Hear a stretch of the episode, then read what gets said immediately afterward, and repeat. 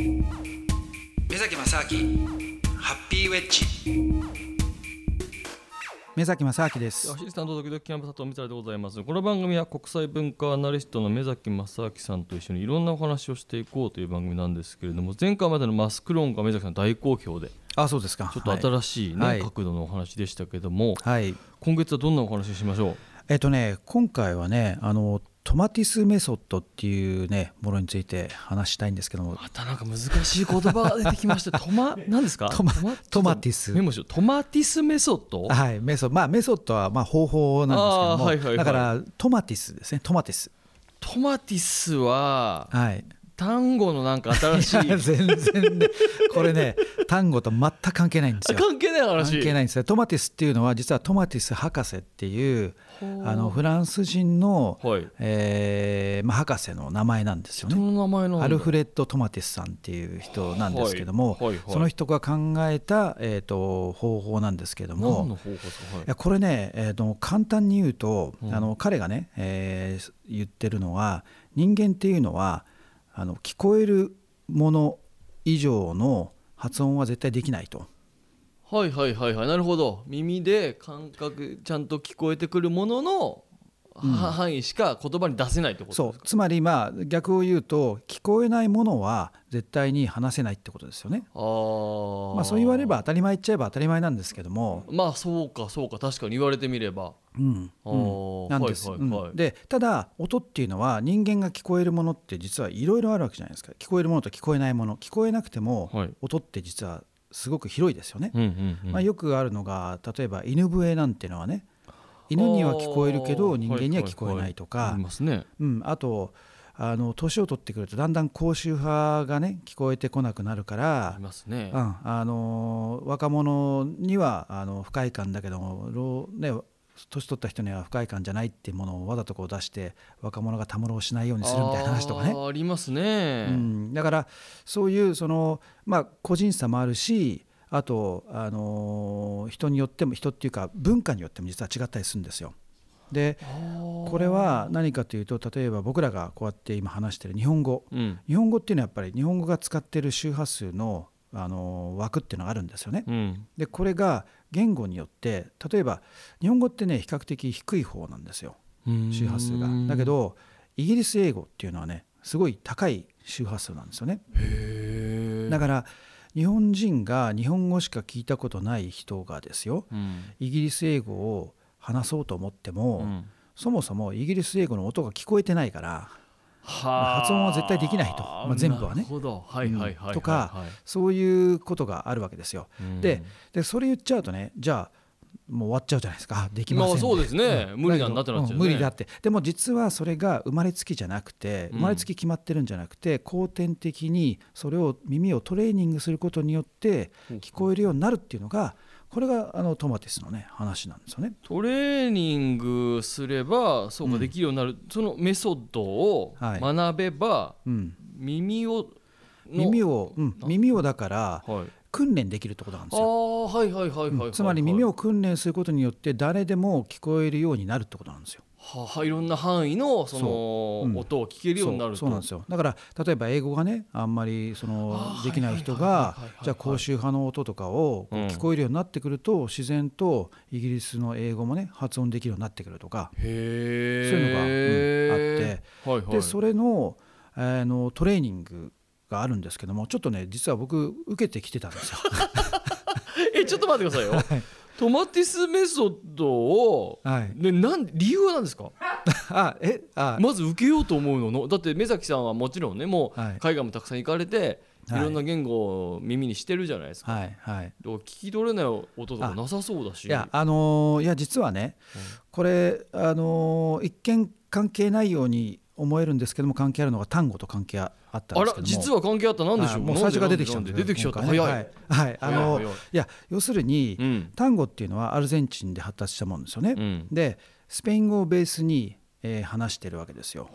アルゼンチン人のスペイン語、はい。でその単語の歌もね全部スペイン語で、えー歌詞ができてるわけですよ、うん。でそのアルゼンチンの人が作った音楽なんですよね、うん。でそうするとあのおそらくなんですけども、えーアルゼンチンの人が聴いている単語の音楽と僕らのね日本人が聴いてる単語っていうものが実は違うんじゃないかと。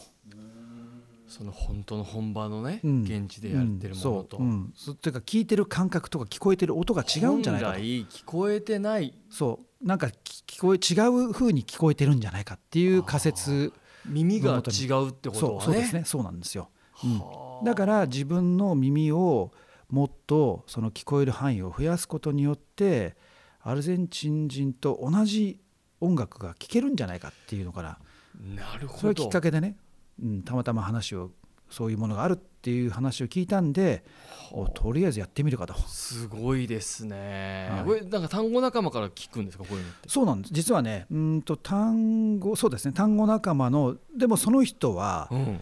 えっと、す別にその人がやってたっていうよりもその人がまた別の人から話を聞いてで本とか読んで「いやこれね目崎さんこれ面白いのありますよ」とかっつってうん「これすごい合うと思いますよ」とかって言ってね。はい。でその人に紹介されて僕行ったんですけどもうん。でその人もその場所には行ってあのお試しのその耳のあの検査とかしてくれるのあるんですようんうんうんねそれをやったんですよ。うん。だからその人は結局それ受けてないんですよ。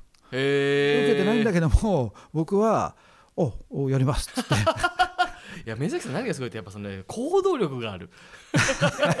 いや普通怖くていけないですよそんな。そうですか？いや怖いですよなんか。何が怖いんですか？でだってさなんか分かんないじゃないですか？だってで時間もかなりかかるわけですよねだって。えっとね最初にそう30時間それを聞くんですけども。い30時間ですよ。だってめちゃくちゃ忙しいじゃないですか 目崎さん。いやだからなんとかそんなやろうと思えばなんとかなるもんなんですよ。で1回2時間。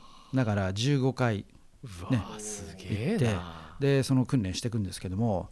えでもねあのーとりあえずだってそういうものがあるってうん。話を聞いた時に、だってねいくら考えたって分かるわけないじゃないですか。分かんない。分かんない、うん。結論出ないですよ。やるしかないじゃないですか。だはとりあえずやってみようと、やっぱそれ目崎さんだからどっかで、うん。要はその単語の単語のダンスがうん。さらに要は要は聞こえてない音が聞こえるようになるかもしれないから、うん。単語のダンスのノリがちょっと変わってくるとか、うん。そこのモチベーションがやっぱ強いわけです。そうですね。はい。はい、うん。うん、そこが単語にかけるその思いが、まあだからそうきっかけはそうだったんですけどもでもねい。ろいろ話を聞いているうちに、うん。あこれまあ確かに単語にもまあもしかして関係するかもしれないけども、でもそれ単語だけの話じゃないなと。つまり音に対する自分の感度ってものがうん。どんどん上がってくるなっていうのが分かってきたんですよ。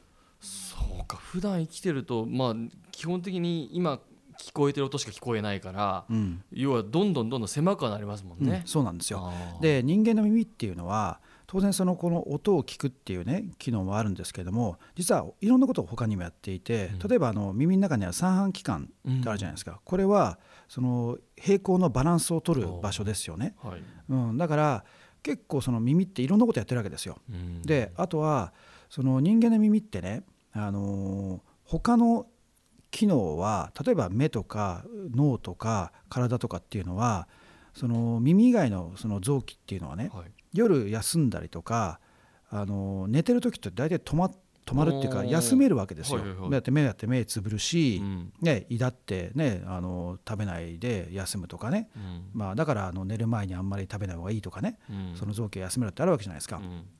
でで脳だって結局その寝てる間は脳が、ね、その動いてる場合と動いてない場合でそのレム睡眠ノンレム睡眠とかって言って、ね、あの2つあるんですよ。だから脳を休めない時と休めない睡眠って2つあったりとかあるんですけども、耳っていうのは24時間休んでないんですよね。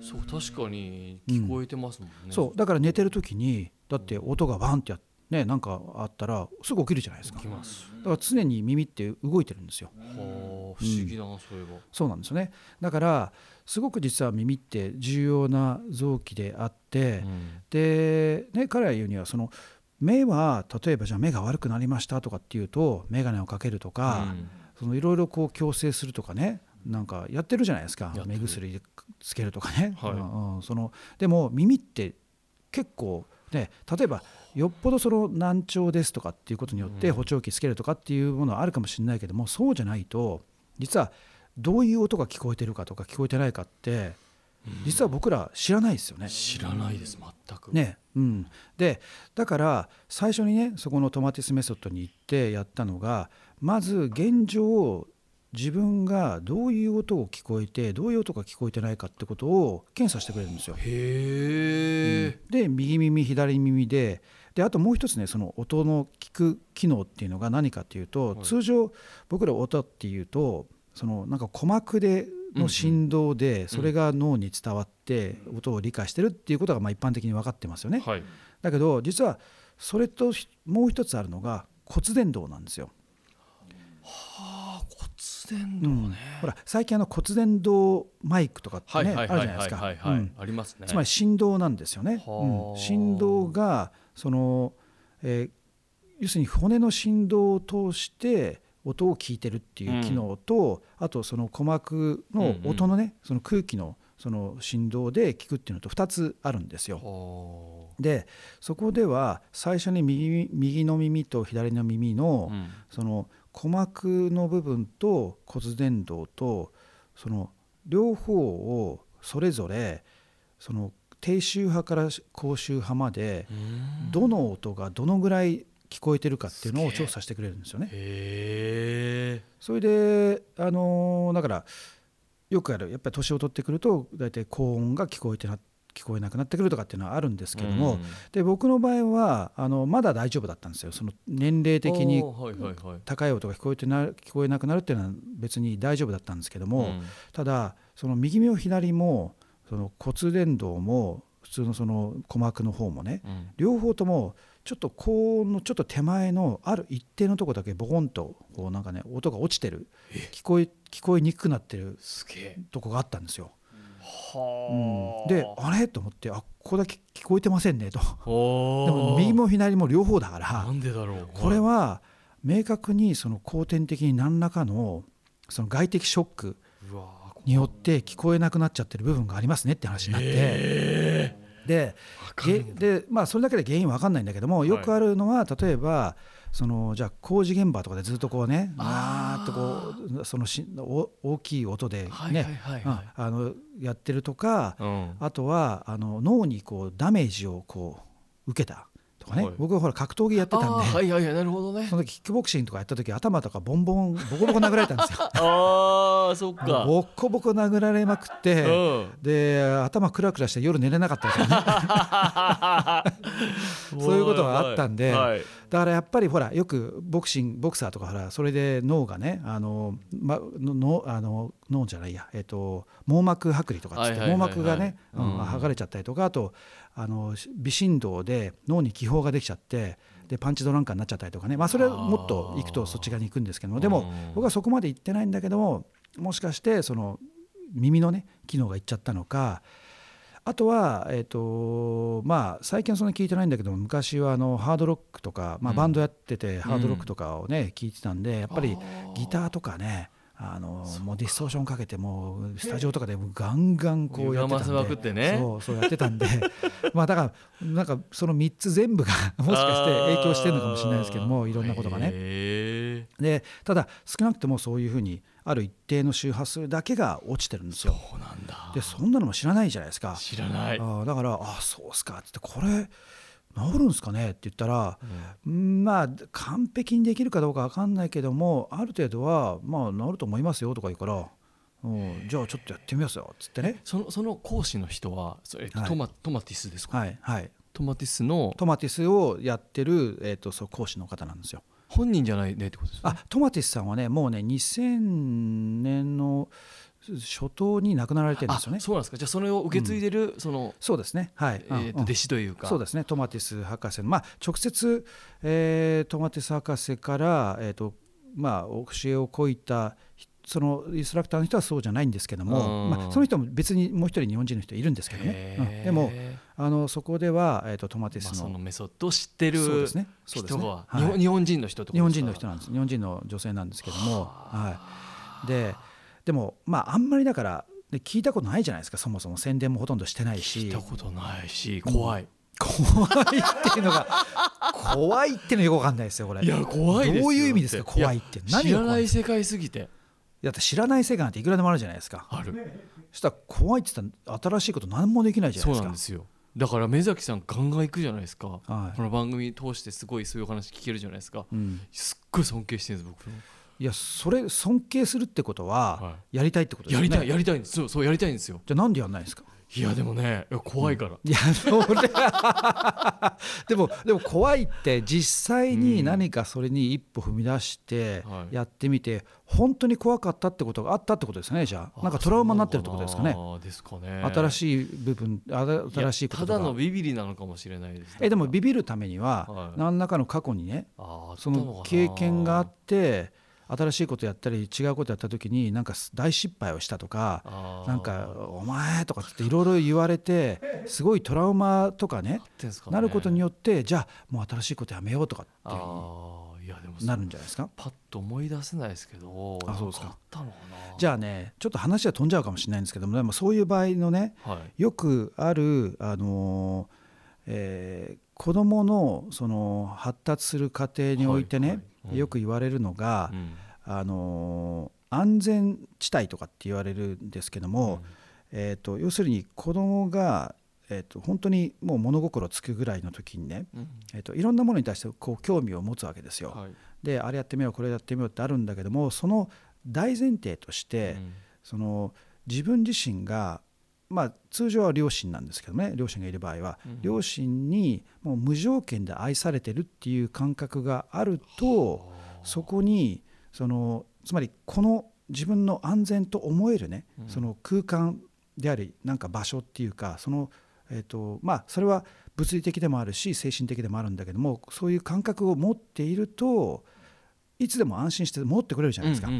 だからじゃあ冒険してみようってなるわけですよ。はあね、だけど最初にこのいつもここに戻ってきたら安心できるもう無条件で自分を愛されるんだっていうこの感覚がないとこの冒険しようと思えないじゃないですか。常に不安定だから。だからいつもちょっとじゃあこの安定を求めてなんか他の人に依存しようとかっていうことがね、うん、だ要するにそれが例えば愛情欠乏症みたいになっちゃったりもするのかもしれないんですけどもいろんな意味でだからね冒険しようっていうふうにはならないですよね。はいもともと不安定だから確かそれ当てはまりますかね？にいや当てはまるかもしれないあそうですか。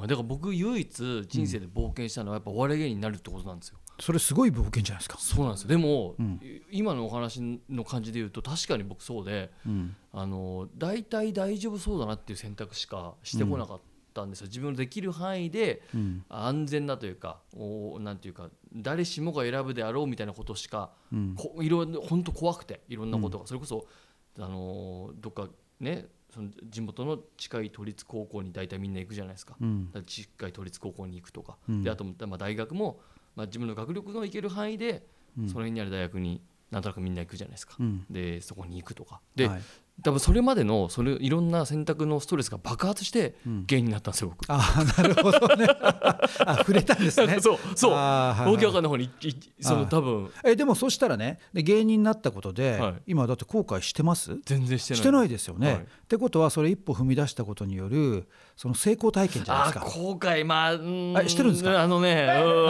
あれあれ、えっとね はい。あのーまあ両方両方ですね後悔ちょっとはしてるんですか？子供子供が例えば芸人になるって言ったら、うん。進めないみたいなとこのやつはあります。絶対やった方がいいとは思わないみたいな、なんで進めないんですか？うんなんかやっぱり大変でしたね、な なんていうかそんな楽しい世界じゃなかったというかもっと、なんて言えばいいのかな。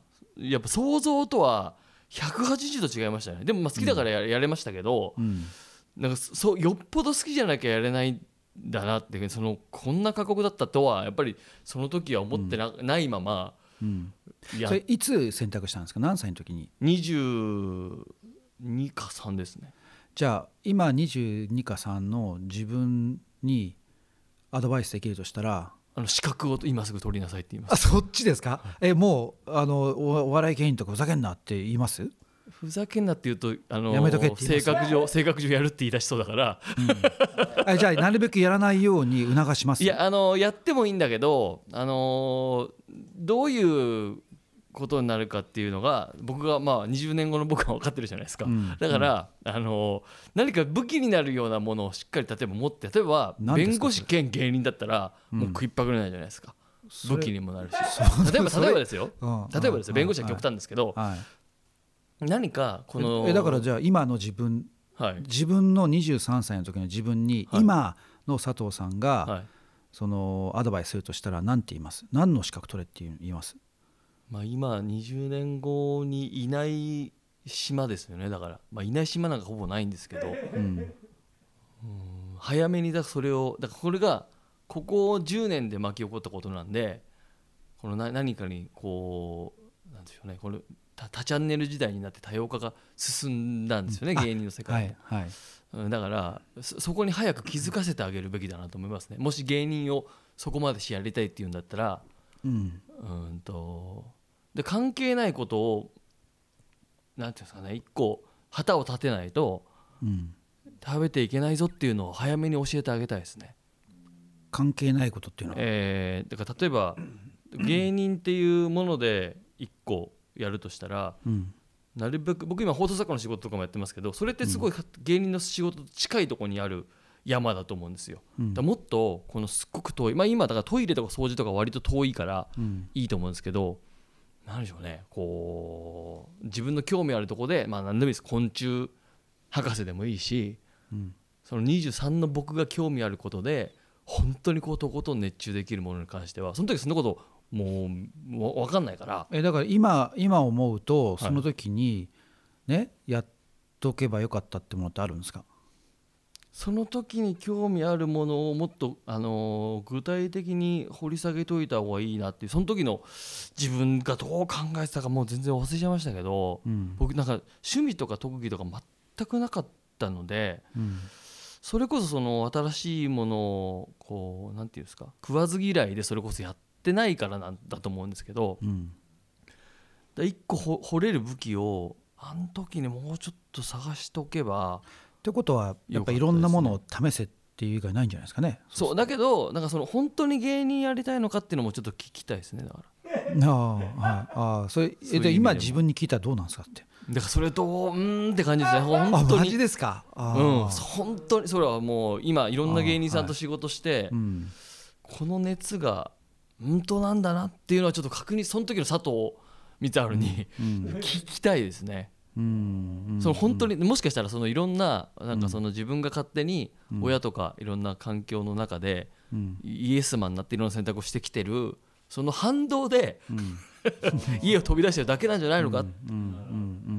消去法で芸人を選んでないかみたいな。なるほどね。あー。なんか意外とあの例えば、まあ、これ一般化できるか分かんないんですけどよくあの AV 女優になる人はね実はすごい厳しい家庭に育ったみたいな話、ね、聞いたことありまあ本当かどうか分かんないですけどもやっぱそういう反発でね反対に行っちゃうみたいな。でもそなんかそその近しいところあるかもしれないですね。うん。だからすごい驚かれはしましたもんねやっぱり。あ親にもそうですし。うん、だって「お前面白くねえだろ」とかって言われたんですか？散々言われましたあ やっぱ言われたんですか？めちゃくちゃ言われましたあ本当に？でも関係ないと思って家出てるんであやっぱりそうなんていうか。から逆にその言われなんか煽られるのもなんかちょっと初めてのーうん、なんていう反抗じゃないですけど。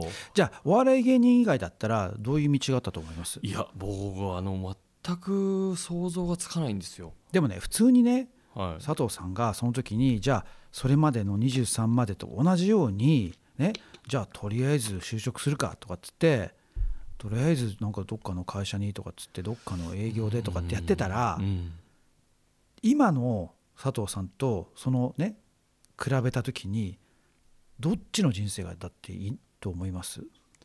そうですね。だから本当にその今の今はうん。今でもちろんすごくハッピーなんですけど、うん。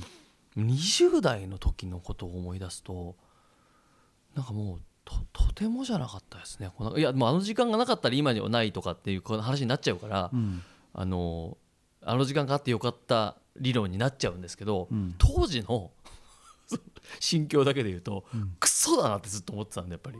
あそうそうだか。らやっぱクソやっぱね何がクソだったんですか、お金がもちろんないですし、うん。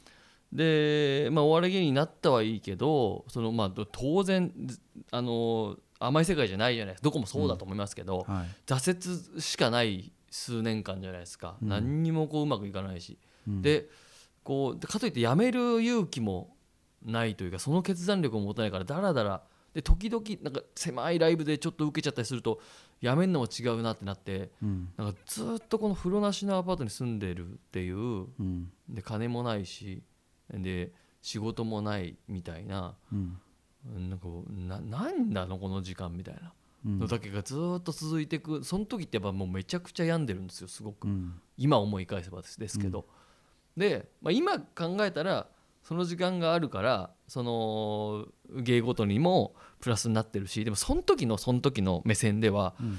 この時間が 後から有効になるとかって思えないんですよねやっぱり。まあまあでもそれはつ辛すぎて。ああなるほどね。まあでもそこはね。であの思いを、うん。だって23の時にこっから数年間 めちゃくちゃきつい時間があるよっていうのをやっぱ知らないから それは言ってあげたいですねなんか。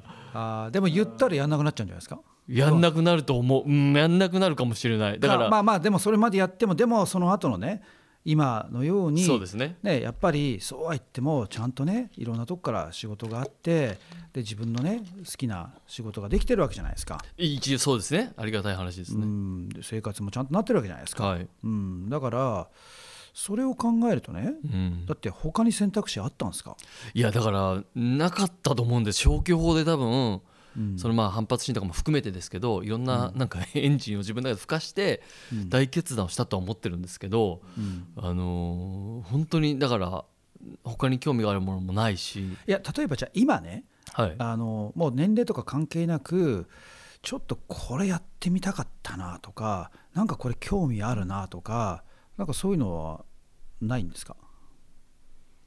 それが必ずしも職業にならなくてもいいと思います別にそれは、ああなるほど。う、ん、でもなんかこれってなんかずっとやってたいなみたいなもの。あー最近で言うと、まあ、全然ちょっと話の規模変わっちゃうかもしれないですけど僕ずっとサッカーをやっててうん。で仕事がこうなんか忙しかったりとか怪我したりとかいろんなことがあって数年間全然やってなかったんですよ、うん。でもなんかこう運動する機会って減るじゃないですか、はい。だから無理やりこれ時間作んないと一生運動もしないし、うん。なんかサッカーもなんか時々させてもらってたんですけど仕事があるから全然いけないなっていうふうにスケジュール組んでたんですけど、うん。あこれ無理やりやんないと本当にこのまま何もしないなと思って、うん。もうめちゃくちゃ無理やり週に1回無理な時各週に1回金曜の夜の 9, 夜の9時から11時っていううん。時間をフットサルに行くことにしたんですよ。うん。そしたら要はなんか無理やり行ったなりにすっごく楽しいしうん。無理やり行ったなりにスケジュールもなんとかなることに気づいたんですよ。うん。であなんか自分のこのスケジューリングの甘さに気づいたというかなんかその、自分がやっぱサッカー好きだしう下手ですけど下手なりにすごくこう楽しさっていうその衝動みたいなのが思い出してうんその感覚を信じてスケジュールを無理やりこう開けるっていうことをうん。42なんですけどににしてようやくできるようになったっていうのはなんか、でもそこすごい大切ですよね。だからうんだってねその時間って結局どっかで自分が優先順位をつけてるわけじゃないですか。そうですようね。ん。だから、ね、その本当に好きなことだったらうん。やりたいと思ったらそれは優先しますよね。なんかなんとかなるもんなんだなというか、うん。なんかすごく自分のスケジューリングがなんかその仕事優先にすることで自分を正当化してたというかなんかうん。仕事だから他の方ができなくてしょうがないみたいな風に組んでたんだなって改めて思いました、なんか、うん。だからそういう、ね、好きなものに対してバッてと飛び込んでいってとりあえずやってみようってことを積み上げるからこそ、うんやっぱそのプロセスがないと、うん。そのじゃあこれに一生かけてやろうとかね、うん。これだみたいなものって多分ね出会わないと思うんですよ。だから僕がその単語に対しての情熱っていうのはうん。別に最初にこう単語にバンって出会って単語だみたいな感じで全然そんな感じじゃなかったんですよ。はあ。だって本当にハマるまで多分ね5年ぐらいかかってますよなんとまあ最初は面白いなとは当然ありありましたけどもうん。なんかどんどんどんどん深みにはまっていくような感じなんですよね。ああそうなんですうん。やればやるほど。あはあ。これすごいなと。だけどその同時に単語以外のこともいろいろ僕はやってたし、うん。で、はあうん、例えば、まあ、格闘技とかもかなりハマってやってたんですけどだからはいすっごいハマったこととでもちょっとやってもうやめちゃったものとかもやっぱ結構あるんですよ、うん。うん。だからそういうそのなんだろうなとりあえずやってみてで、うん。あこれもうちょっとやってみようっていうふうにずっとどれぐらい続くか。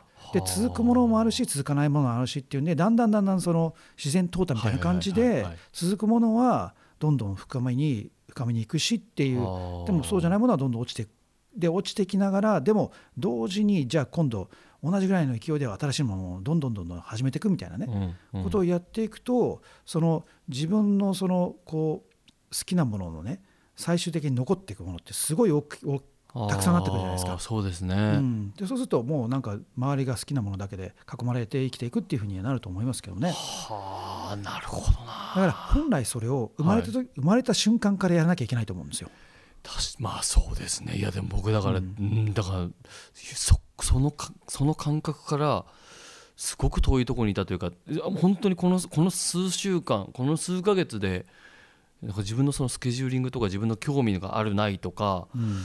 その衝動に対してちゃんと実行するみたいなところを改めて本当に気づいたタイミングだだったんですよね。うん、なるほどね。でやっぱりねじゃあこう話が戻ってきてねその新しいものに対して怖いとかうん。っていう感覚っていうのはだからなんかね僕からするとねだってなんで怖いんですかってなっちゃうわけですよ。だってそれをねいきなり新しいなんか知らないところに通い始めたらなんか死ぬのかって死ぬわけないしそうですなんね。かね誘拐されちゃっていなくなるとかそういうのないし、うん。でまあ最悪その授業料とかそういうものをお金ぼったくられちゃうみたいなのあるかもしれないけどもでもそれもねなんでしょうね。ある程度別にじゃあ最終的にね辞めるとか金払わないとかなんかどっかでコントロールできるじゃないですか。うん。だから僕結構ねあのなんか変なあのキャッチセールスとかよくあるじゃないですか、うん。なんかよくわかんないのとか宗教の勧誘とか、意外と僕ついてくるんですよ。まあ、最近はさすがに行かないんですけどよく、昔よくついてったんですよ、はあとりあえずどこまで行けんのかなと思って。話聞きに行ってほど。はいはいはい。ってずっとで最後に聞いて「うん。あうんはいやりません」とかっつったら向こう怒り出したりとかして「へ いやすごいな全然興味ないっすから」みたいな。えへえ だけどずーっとだからもうギリギリのとこまでこうねどこまでいけんのかっていうね。やなんか試してるんですよ。うん。だからそういうのである程度その自分でその自分の意思っていうをコントロールするっていうなんか訓練みたいなのを多分ね僕やってたんでしょうねずっと。あなるほどね。はあ面白いなだからでも多分小さい頃に何かお話を伺ってる限りね何かやった時に多分お親なのか先生なのかうん。周りの人から「お前ダメだ」とかね「やめとけ」とかうん。うん。すごい言われちゃってでうん。なるべくじゃあその自分の興味の赴くままじゃなくてうんうん。周りに承認されてるいいと思われる範囲の中だけでやろうっていう行動を積み上げてきちゃったんじゃないですかね。絶対そうだと思います。うん。だから怖いっていうのは多分その未知なものによってその分かんないっていうことよりも多分承認されない怖さだったりとか誰にも認められないとか、はい。怒られるんじゃないかみたいなものの怖さなんじゃないですかね。あもう明確にそうだと思いますね。ねだから、ね、でも芸人になったんですからね。いや本当にそこは本当にすごいだからそこを決断だなと思いやっぱもっとこう自信持つべきじゃないですかね。はあ。で今成功してるわけじゃないですか。いやまあそうねそうですね大成功ですよって、はい。だってそんなね芸人になって佐藤さんの地位にねいける人なんて何パーセントいるんですかって、まあ数パーセント。もう本当数パーセント見ないんじゃないですか、はい。多分ね下手するとだってうねん裾野ではものすごい数いるわけじゃないですか、まあまあすね。あとうちの会社にもね昔吉本に行ってたってやついますよ。へえあそうですか。全然面白くないんですけどそいつ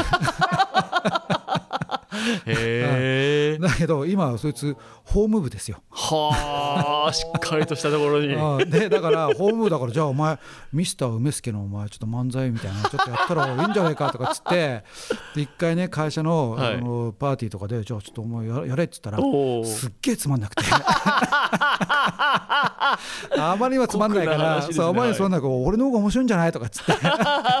でそいつとじゃあよしじゃあネタやろうとかっつって。おでネタと考えたんですよ。でそいつもう一回そいつがこう話すで話す時に僕がね「お前ほんとつまんねえな」とかってツッコミ入れて 僕が入ってって「じゃあお前これなんだ」って言ってそこからネタが始まって漫才みたいになるってことをちょっと練習してねやろうと思ったらはい。そしたらそのパーティーの当日にそいつねばっくれちゃって。え「えお腹痛いです」とかって休みやがって。逃げられたんすですよ。ごい。だからあこれもダメだと思ってでもこのプレッシャーかけるのやめようと思って。あはい あいや面白い、まあ、だけどまあ話はあれなんですけどそういうねなんでしょうね。面白い。うん。いろいろやっぱりね試してみるっていうのはね大切だと思いますね。ね。改めて目崎さんからねこうやって毎月お話聞いてるのプラスその最近そのフットサルに行き始めたのも踏まえてすごいそれは感じましたね、はい、なんかトマティスの話全然進まないまんま。すみません。申し訳ない。僕の人生相談みたいな。回になっちゃった。それでじゃあちょっとまたそれはそれで細かくそうですね。細かく来月トトマティスの話聞くとしてはい。ざざっくりとしはい。てそのトはい。トマティスに行かれたことによってはい。どどうなんか変化があったんですか？いやもうねなんかね最近音に対するやっぱねあのセンシティビティっていうのはすごい高くなってきたのとあともう一つは実はトマティスってその音を聞く訓練だけじゃなくて、えっと、声を出す発声のね、えっと、練習のカーブっていうのがあるんですけども、はい。もう一つその、うん、あの実のプロ別のプログラムがあるんですよ。ですね。でこれはトマティス博士が例えばあのマリア・カラスとか、パバロッティっていう、まあ、もうちょっとね古いんですけども、はいはいはい。パバロッティなんていうともうねオペラの大御所ですよ、はいはいはい。四大テノールのもうあります。はいもうもうトトップ中のトップですよ、はい。うん。彼らのそのボイストレーニングをねやってたらあそうなんですうん。か、それですごく有名になったと、はい。でその時に結局その声を、えーすごくこう向上声の質を向上させるためには実は声の練習じゃなくて耳なんだっていうねとこから来てるんですけども、ただその声の出し方っていうのも単なるその、えー、とこう声帯をどうのこうのとかっていうことじゃなくて、うん。そのどうやって呼吸をこうコントロールするかっていうことだったりとか、うん、その時の体の使い方っていうのが実はすごく重要になってるんですよね。だからそういうのもね実はもう一個そのあのそのカーブっていう発声の方も実はね講習受けてみたんですよ。へえあこれもうもうどんどん単語から離れていっちゃうんですけども、すごいですね。あなんかいやじゃあとりあえずやりますみたいな感じで。いやこのとりあえずやりますの精神だななるほどな、そうですね、うん、もうもうやってから考えるみたいな感じですよ。はあ、い。やちょっとすみません。なんか僕の話ばっかりにいやでもそれは それで面い白い話ですよね。はい、はい。はい。なんかそのでも目崎さんとこう毎月お話しさせていただいてるそのちょっと少なからず目崎イズムが僕にも少しずつこうねはい。注入されてってるんだなっていうのをそのはいさっきの太さの時に気づいたのもありますし、あそうですこうやってこのトマティスの話からもねまた改めてそこそこが確認できたのはちょっと面白かったですね。ちょっとすみません来月トマティスの具体的な内容をまた聞かせてください、はいすいませんありがとうございました,、えーということでお相手はアシスタントドキドキキャンプ佐藤光晴とパーソナリティをこちらの方です、はい、目崎正明でした。ありがとうございました。ありがとうございます。